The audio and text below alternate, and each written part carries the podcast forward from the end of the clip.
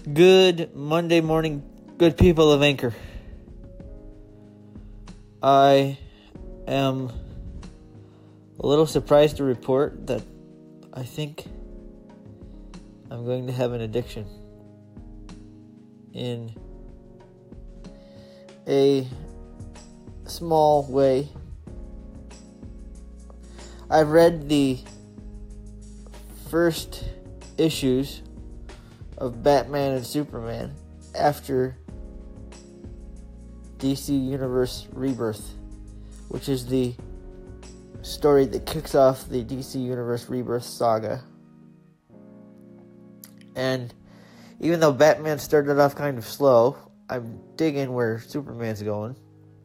And I hope that Batman kind of picks up and gets better as it goes along. But I've got Wonder Woman, Flash, and Green Arrow to read yet. So we shall see how the DC universe evolves, how everything moves. But I'm liking what I see so far. Like I said, Batman started off kind of slow, but I'm hoping that picks up soon and gets better as it goes along and evolves. Um, I thought the first issue of Superman, which would have been like the Rebirth book, to kick everything off after the DC Universe Rebirth, I thought that was a great story. A great story. A great way to get things going. And I think Batman was was and is going to be good. But I think what started off kind of weird was the pacing of it and how it was evolved.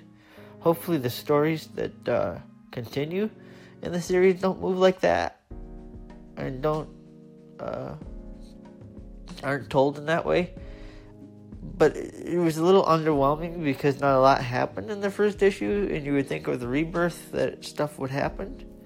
Um, I mean, one thing did happen, but we shall see how Batman is moving forward. Batman, the Rebirth series. Everybody have a beautiful Monday. It is a new week, which means it's a fresh start. It can be a new beginning. Welcome to a fresh life. May grace and peace be with you.